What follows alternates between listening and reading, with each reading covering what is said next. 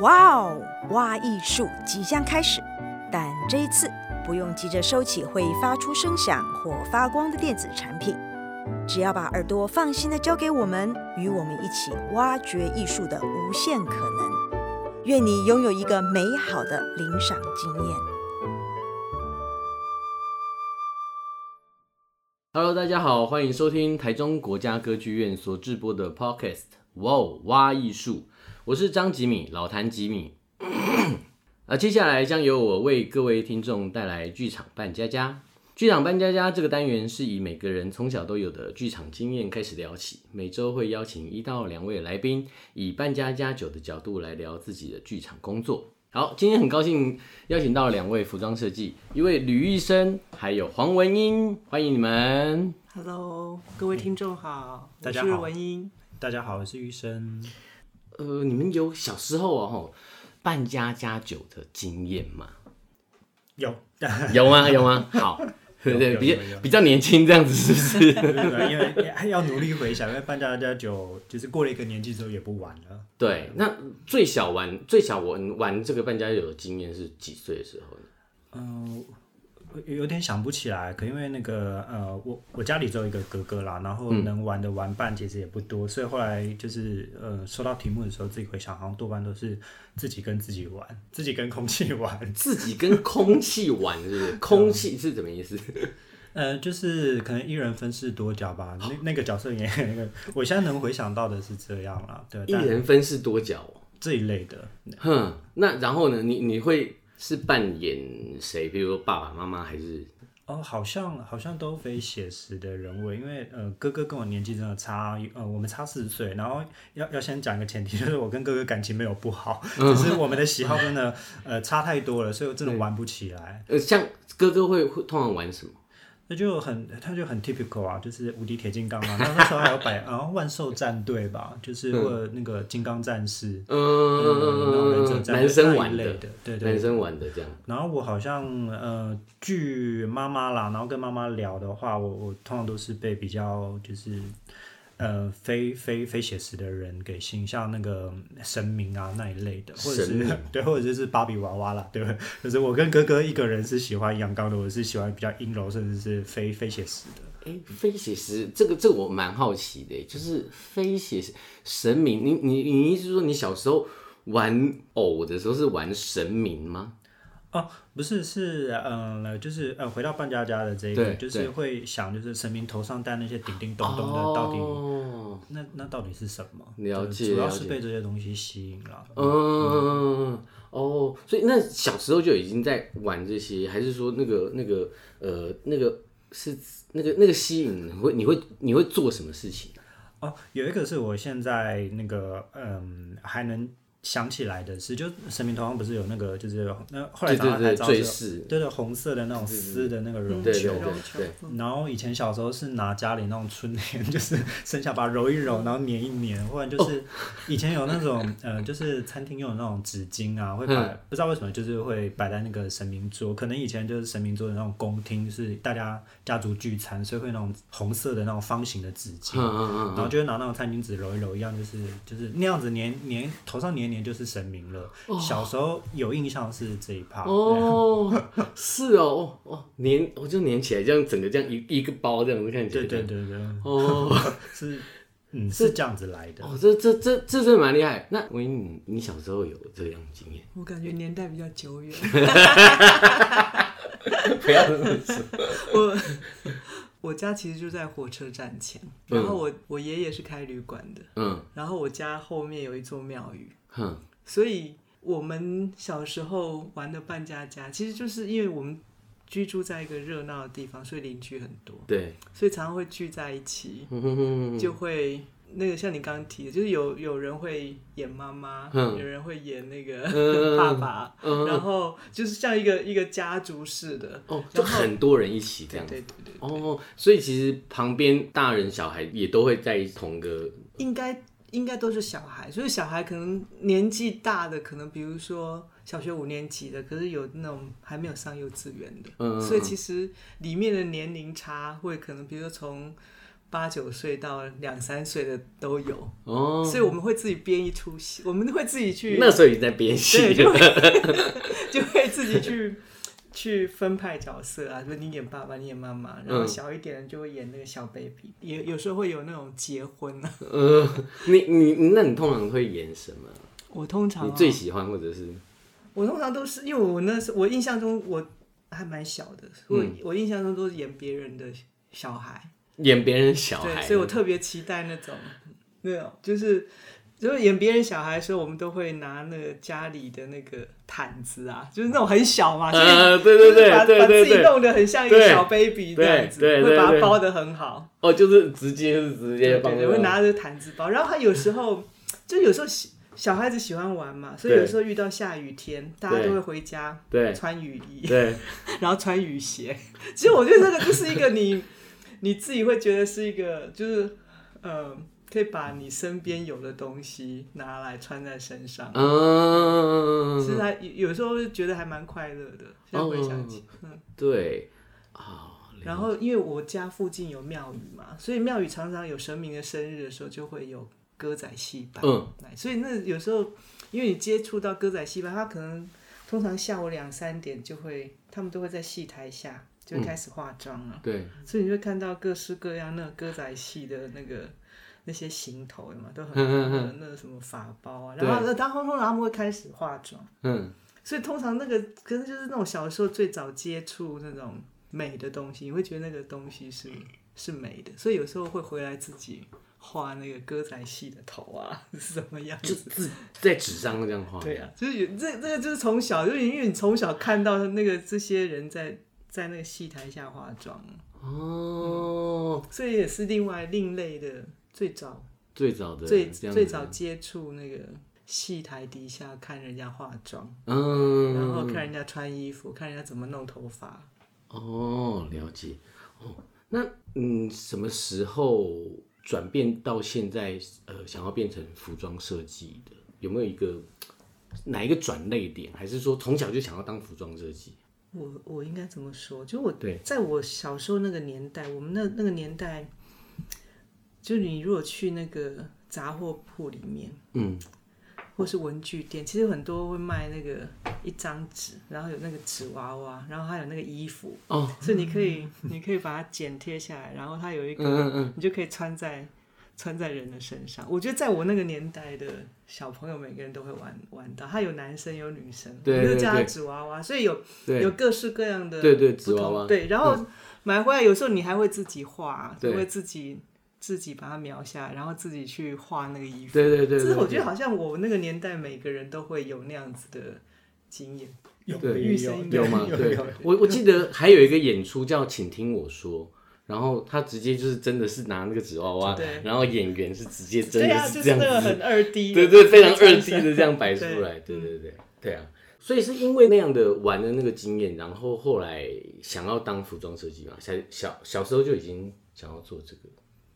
你说我我记得我我从小对那个穿衣服就很有自己的主见，或是说。哦或者要穿什么样的衣服，或是要买什么样的衣服，或是我我印象中，我小时候我妈妈带我去那个买过年要穿的衣服。嗯、那时候过年不大家每个人都要穿新衣。对，嗯，大人有他自己的想象，可是小孩有他。像我，我印象中很很，就是我小时候我妈妈每个人都有那种蕾丝的袜子。嗯，对。可是我一看到那个蕾丝袜子，我就很讨厌，然后我就死也不买，然后。哎、欸，我就看了那个，就是那个那时候有那种委托行有那个裤袜，很素很素雅，就是那个黑色，嗯、我就是我就是要买那个，可是因为很贵，啊、就是现在的那种裤袜上面有那个绞丝的花纹那种，嗯，是是那个是毛毛做的毛的，嗯，哦、黑色的，哦、我印象中是日本进口，然后我因为太贵，我妈就不买。然后后来我妈说只能买那个蕾丝，那我就说那我也不要买。可是我我就觉得我可能从小就对，就我自己要穿什么出门，我就自己蛮有主见的，所以有可能就是因为这样子，慢慢的就形成。是。再加上因为我你知道我住住在火车站前嘛，所以每次火车只要从那个乡不同地方来到嘉义的人，一定都会从火车站出来，所以你你的胃里面会看到形形色色。嗯，所以你从小对那个人的那个质感，其实就会比较敏感。再加上因为我阿公开了旅馆嘛，嗯、所以、哦、就看到很多陌生人来的。每次进来旅馆，对对对，其实从从小对、嗯、对人穿着什么，其实就。就蛮蛮敏感，因为有时候你透过穿着可以看到这个人的社经地位啊，或是或是他们的状态，或是再加上我们那条街上有很多疯子啊，疯子也很很多疯子是什么意思？没有，就是就是你会看到很多，你会看到流浪汉啊，你会看到就是神经有点可能受过刺激的，他有其实那些人永远都是很有创意的，穿法也很有创意，反正就是就是因为这样子，可能就是。就慢慢的，就无形中就就走向设计这条路上吧。哦，那玉生呢？我我的好呃，我的经验好像比较我比较晚成啦，然后但、嗯、呃，我比较明确知道自己是不要什么，然后可能是近期才会知道自己想要什么。嗯，那呃，服装的话，因为我我觉得一定有受到家里的影响，因为我爸爸妈妈都是那个定制服饰服。嗯，因为服装就两个脉络嘛，嗯、男装跟女装，男装比较无聊啦，就是但就就一招一式的，女装就千变万化。那像我们在讨论就是呃什么。年代的服装的风格，其实都是讨论女装为主。对，就三零年代会有什么风格啊，二零年代啊那一类的。那妈妈她就是专攻女装的定制服。那其实是从小知道妈妈怎么样子把嗯、呃、爸爸妈妈什么把布料，然后嗯纸板化，然后纸板化之后又把它变成一件衣服，那个过程是知道的。嗯、可是呃我自己在回想呃对服装的呃喜好，或者是想要把它变成创作这件事情，好像比较多是跟着。电动玩具来的。电动玩具，对，我是跟着电动玩具一起长大的小孩。你是玩玩什么电动玩具？那个红白机啊，然后红白机之后超任啊，嗯、然后那个就是 Sega，、啊、然后之后 PS、嗯、就是一路，对对对，然后之后电脑游戏。对啊，那呃，像呃，以前爸爸妈妈都是去店里上班的，就工作啦，就呃定制服店的时候没有人陪。那呃，再加上那时候其实家里并不是那么有钱，所以我很有印象，我小时候的玩具我都是玩纸雕，就是我我买不起，我就用纸，就是那种画图纸，我就自己剪一剪、勾一勾，然后双面胶贴一贴，订书机订一订，就是一个。人形的公仔的样子出现。Oh. 那我现在嗯、呃，就是在找自己以前的一些手做的小玩具啊，还有一个是那个红白机。这里要跟同温层就是 做一点共鸣，就是以前红白机时代有一个叫魔界村的游戏，我知道，我 我到现在还留着，就是我用画图纸做的那个魔界村的主角，就是他穿那个盔甲，盔甲，对对对对，对然后丢那个长矛啊、小刀，他很多武器，我连那些武器都做出来。然后最早开始是就是其实是从电动玩具的这些人物给我的影响，对。然后真的决定要做服装，好像是到大学的时候。大学。对，因为我呃我我我是从小美术科班，然后就是画画人物啊，画静物啊，嗯嗯，然后到大学又又觉得就是画那种古典美术的东西很无聊，对，所以大学我去念呃商业设计，就是念平面设计啦。其实我的学生是平面设计，OK，然后平面设计其实也没有像现在来的这么夯，因为现在很多的平面设计师基本上就是。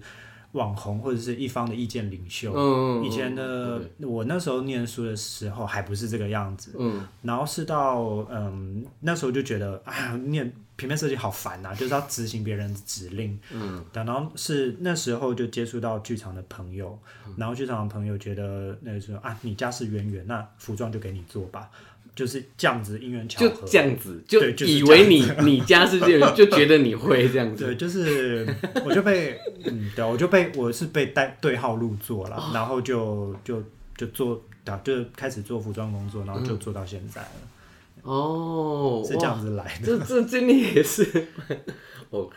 他从小耳濡目染，从小耳濡目染，对，父母亲都做那个嗯，做定制服的。对啊。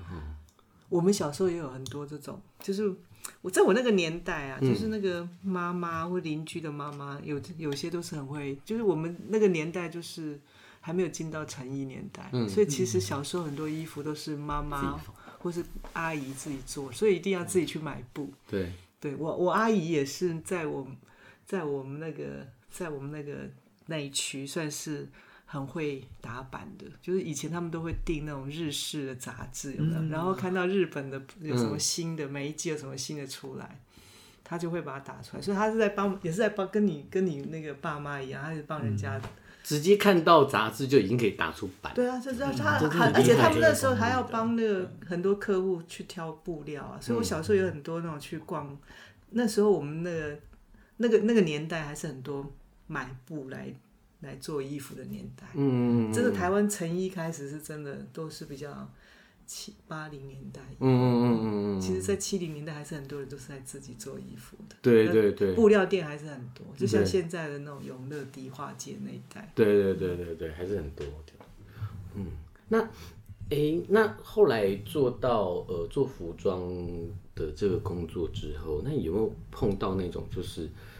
呃，剧组啊，或者是就剧组有没有那种呃经费不足、资源不足？剧场应该常常碰到。然后，可是你其实你原本的设计是这样，然后后来后来因为你知道哦经费不足，然后你你后来怎么去解决这种问题的？有没有有没有你比较难忘的那种经验是这样？呃。难忘的，嗯，其实 其实剧场每一出啦，可以可以坦白说都还蛮难忘的，因为 剧场就是人的组合啊，对然后都是每个人的个性又不一样，尤其是嗯。呃，演员本身其实也是，呃，也有艺术家个性啦。然后你身为就是服装创作者，你本身其实也带有艺术家个性。那两个艺术家个性有可能有好的火花，没有好的火花，就是一定是人事大爆炸，对，啊，所以在所难免啦，吵架。那呃，再加上就是呃，人的穿衣的习惯也不同。嗯，那其实演员其实很难就是。除非就是你你在透过就是荧幕看到自己在舞台上服装的呈现，那个都有点失真了。嗯、所以呃，剧场服装设计其实是要当演员的第二只眼睛，嗯、就是确确保他在舞台上的样子。那嗯、呃，因为台湾剧场一直都很穷啦，就就坦白讲就是这样子。所以嗯、呃，剧场服装我我我这边有几个比较特殊的经验是，呃，也有我、呃、我想要比较呃。可能就是一些比较质地比较轻，然后因为剧场演员动作起来又很暴力，你有可能就是要从平缓的情绪三十秒之内就要到就是你的情绪最饱满的状态，嗯嗯，所以难保说他对就是呃服装或者是他的呃演出的道具物件有一些损坏，嗯嗯嗯，那剧场的服装啦，通常都是要轻，那要抗耐压要抗撞，就对，乍听之下都觉得很像是什么很厉害的那种原物材料啊，其实就是并没有，因为。台湾剧场真的太穷了，嗯、然后后来我反而是就是呃，刚讲到那些条件，其实后来是在生活里找到解答。我就有很有印象是，嗯呃，呃，我后来的头饰有很多，其实它里面内部的填充材是用我们的那种传统的菜龟布。就是那种丝瓜烙，对，因为它的它是那种蜂巢结构，它的对它其实很坚固，对，它也也不怕变形，然后再重点它非常轻，对，然后价格又很便宜，对，所以就皆大欢喜了，大家的问题都解答了。哦哦，这个这个好厉害哦，就是就是剧场很多这种，这真的是因为因为资源不足，反而有一些新的东西出来。对对对，嗯，文文英呢？哇，我我其实。我我我觉得印象中，我还没有遇到过哪一个制片会跟你说他他钱很充足 制片都往往会跟你讲他很穷啊，大家都很穷，所以你要你要在限制里面创作啊，就是这种这一类的话都，就是好像就是不管是剧场啊，或是什么电视电影，其实你作为服装设计，你会遇到大家都是经费上你要怎么去克服嘛？我没有像那玉生那么有想象力，我通常就会去那个，对，我通常就会，因为我我大部分设计都比较写实的那一块嘛，Okay. 嗯，所以我可能都会去那个演员家里翻演员的衣服，oh. 然后去 去把它凑出来。有时候真的，有时候就会有，有时候我会回去家里翻我那个，就我因为我们家族在那里已经好几代，所以有时候会去翻一些。就是家里地下室的衣服，啊、然后出来再重新再再改造，或重新再拼拼一拼，再重新配成套这样子。哦、嗯，就是都是那乾坤大挪移，然后一一阵乱借的，就借来借去。对，哦，OK。有时候也会去，有时候也会去跟那个找赞助，找赞助，嗯。嗯，这应该是每个人都会有的经验。对对对对对。哎，那除了剧场，还有帮其他的服装领域做设计，譬譬如说商业设计或者什么都都可以。对，嗯，商。我觉得商业设计是另外一个范围啊，然后我自己知道我没有，就是 我没有商业的敏锐度，嗯、所以呃，商业的话，流行的品味，我我我是比较不擅长的，嗯、所以我其实很少在做呃剧场演出之外的服装。是，那嗯，可能好像比较特别的就是传统戏曲吧，嗯，传统戏曲，然后呃，近期最特别应该就是帮帮神明做服装，对，就是都都还是一样，就是回到帮神明做服装哦，对对对，是。等下，那个帮神明做服装是指真的我们拜拜的那种神明做服装的？这这可以解释一下，就是呃，的确是在帮某一个我们生活中知道的神明在做他们的衣服跟形象。可是我觉得这也是嗯、呃，我觉得也是缘分啦，就是呃，通常会。呃，有所托的，这超级不科学的，大家听就好。就是通常有所托的神明，就是呃，若是有一些明示暗示给我的时候，通常他们也都知道，就是我不是做传统的那种佛绣装的那种，就是那种神明衣。嗯、那不管是硬身的佛像或者软身的佛像，其实那种也用不到我啦。就是通常都是呃，他们也愿意呃尝试新的方式的神明的。然后呃，比较。所以讲讲的好像 好像是，欸、好像很活哎，神明会来给你托，对啊，他会跟你讲话，是不是啊？他会有一些灵灵灵显灵的状态。对啊，还是要再三强调，这很不科学。就是没关系，没关系。这这我对很想要了解一下。嗯，因为嗯。呃，我青春期以前其实是看得到、听得到的，就是对某呃另外一个世界是有一点点了解的。可是青春期之后就不知道为什么，就是就就都彻底关闭。然后有可能是呃另外一个世界关闭的太彻底了，所以到现在就是跟他们缘分牵上的时候，他们都要靠梦境，就是我日常生活反而没有受到干扰，我觉得这样很好。然后通常梦境来的神明都是嗯。其实，呃，梦里的形象跟我后来做的一些作品的，呃，已经有一点就七八成的雷同了。那呃，现在比较多的是那种我们一般所谓的那种护法神或侍卫神，就像七爷八爷啊、天天元顺风耳啊、嗯、这一类的。嗯、对，然后就是它就很聚焦，就是在台湾民俗的一个呃偶的成分上，叫做大山尪啊。哦、对，我现在其实在做比较多的是，呃，在这个时代翻新大山尪的样貌。哦，哇，这那你什么时候办展览？啊？这一次，这次歌剧院就是要做歌剧要做这个，好有趣哦。再再再邀请吴英老师来看，对，哦，什么时候啊？我们是四月，呃，我们是四月，老天，好好丢脸，四月十号 开的。它展期会很长吗？展期会一直在那儿？对，我们展两个两个月，嗯，然后在呃台中歌剧院的突突厅。嗯嗯嗯，哎、欸，你就把它放大到很大的版本嘛？呃，我我反而是把它精修，因为、嗯、呃，早期可能台湾呃。因为台湾以前最好的那个啦，就是可能民间资源其实都投注到那个宫庙里了。对。然后其实宫庙后来的大山尪啊，他们都是弄弄在变啊就是在拼，就是谁做的高，或者是谁做的华丽。嗯、可是后来有一些东西是失真的，就是他们对人的那个比例、嗯、还有材质，其实没有在、嗯、没有在进步，其实还是一样是。呃，可能是半世纪以前的材料都很沉重，嗯、然后我现在在做的其实是用比较轻的材料，然后就是重新再把他们的人物比例再抓回来，嗯、就回到人的那个真实的比例的。对对对对对。哦，OK，所以所以呃，所以四月十号的那个在歌剧院的展，嗯，就是它为期多长？哦，这个展的名字叫灵宗，灵是灵魂的灵，然后宗是呃宗是那个呃中基的中基的宗，对。然后这个展期到五月，好丢脸了，我快讲不出来，好到五月二十二的样子，对，到五月二十二，四月大家上网看，大概一个多月的两个月，差不多是两，四月十号到五月五月下旬，对对对。我一直都觉得，像我常常看到这种很多。因为我我之前因为电影的关系，我有一阵子常常跑日本，嗯、就是你去看日本，尤其是京都和奈良的庙宇，其实那个庙宇扮演的很大的那个对人民，因为人民最常走进的就是庙宇嘛。然后他扮演的其实很大的就是人民日常生活间，他不不知不觉就接触到美学，就你你看事情的眼光。对。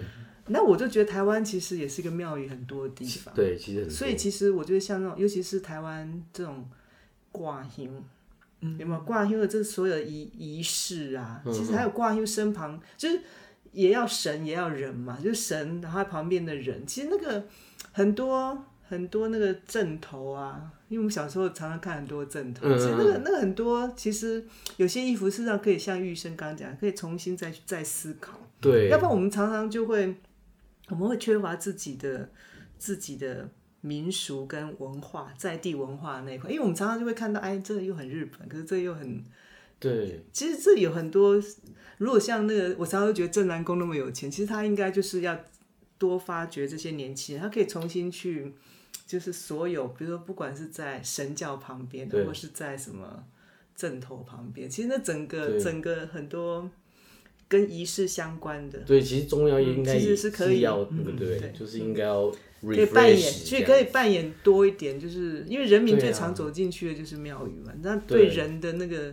美感眼光的训练，其实是可以重新再来思思索，而且其实台湾的庙宇在经费上，也许啊，它也可以扮演某种，应该很够吧？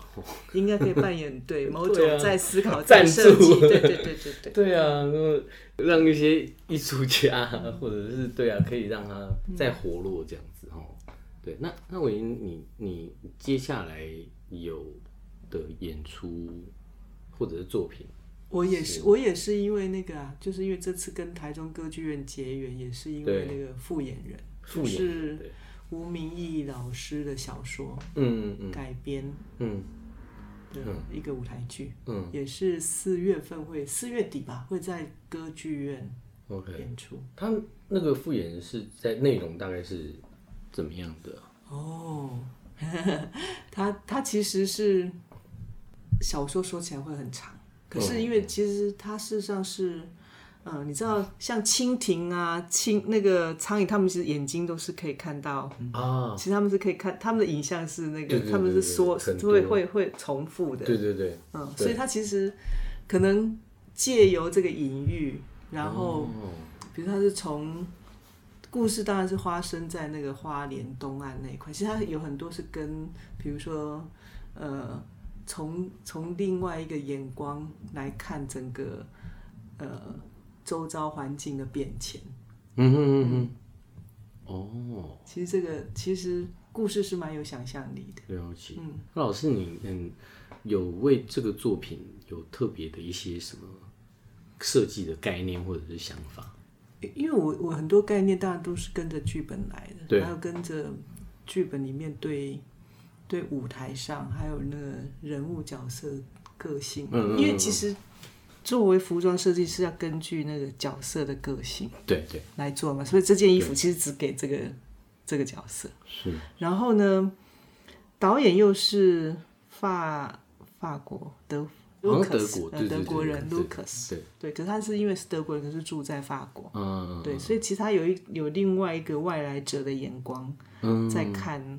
然后他带在他带进来一个水的意象，所以其实我透过这个水，比如说从水的意象去水，它也可以是很柔软的，可是它也可以是力量很大的。所以，嗯、所以我有用一些就是布料上有一些布料是特别找那种有穿透性的、柔软的，嗯、或是某些线穿透性线或是线条，我可以是那种很很层层叠叠的。所以在角色，因为 in a way，其实它也暗示了角色，其实它有某种内心的伤痕，就会，所以我我会让他的那个很多衣服是层叠，可是又不是笨重的，其实还是、哦、是轻柔的。嗯，了解，大家去看就知道。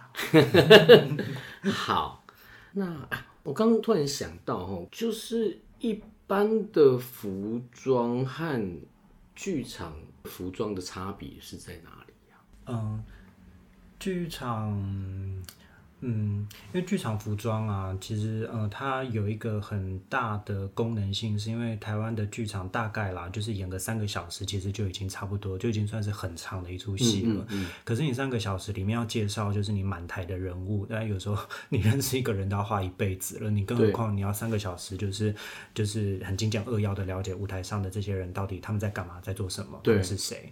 所以有时候那种服装，可能大家会从比较夸张的角度去理解。剧场服装，然后嗯，这这点其实有一点有有有点正确，有点不太正确啦。嗯嗯，我们一定是放大他的那个角色的个性。对，那呃，像呃，刚刚那个吴英老师有提到的那个时装啊，嗯、我觉得时装是剧场服装最最难做的，因为你要有生活的痕迹，嗯、然后那个生活痕迹一定是会连接到这个角色本身。嗯、可是因为它是时装，它跟生活贴得很近，对，所以你只要有一点点你想要特别因为剧情或个呃人物个性角色想要放大的地方，它看起来就会跟生活脱节了。哦、对。啊，所以其实我擅长的都是做非人、非写实人物。哦，那因为像神明身上啊，或者是传统戏曲身上啊，那有一些呃，有一些纹纹路啊，就是专门就是属于那一个角色的，嗯、对吧、啊？那嗯、呃，像传统戏曲好了，你说那个白蛇青蛇，嗯、然后白蛇青蛇，你要传统戏曲的那个头盔上，他们的盔头啦。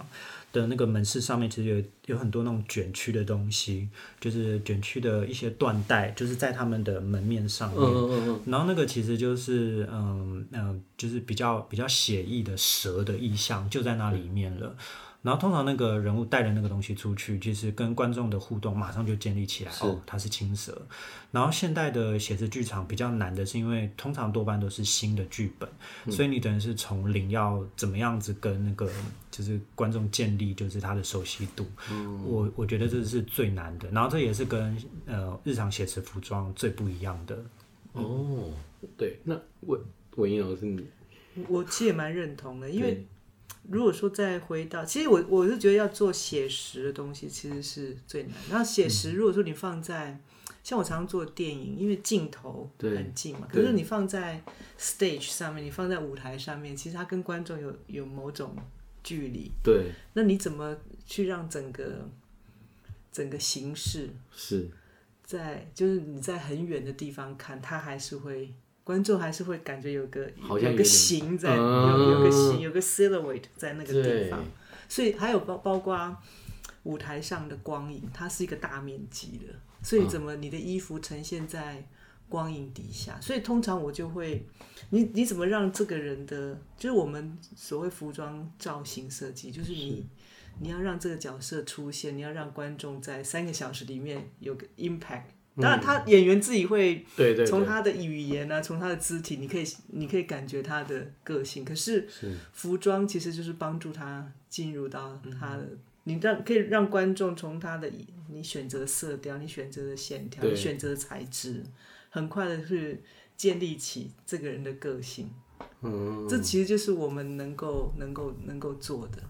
哦，对，这这样真的两个两个领域真的差差蛮多的哦。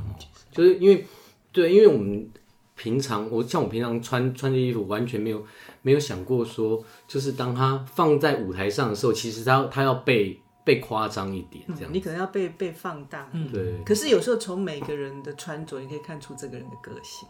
嗯，其实是可以看得出来。我从你的穿着，对，其实我可以看出这个人的个性，他是拘谨的，或是他是很很很自由，或是他是很拘束的。嗯，有点像面相这样子。对，也有时候 就每个人选择，所以有时候你打开一个人的衣橱，其实可以看出来那个人的个性。嗯，一当然不是百分之百，可是大概可以。有些人一打开全部都是黑的，嗯，也有可能这个人他他。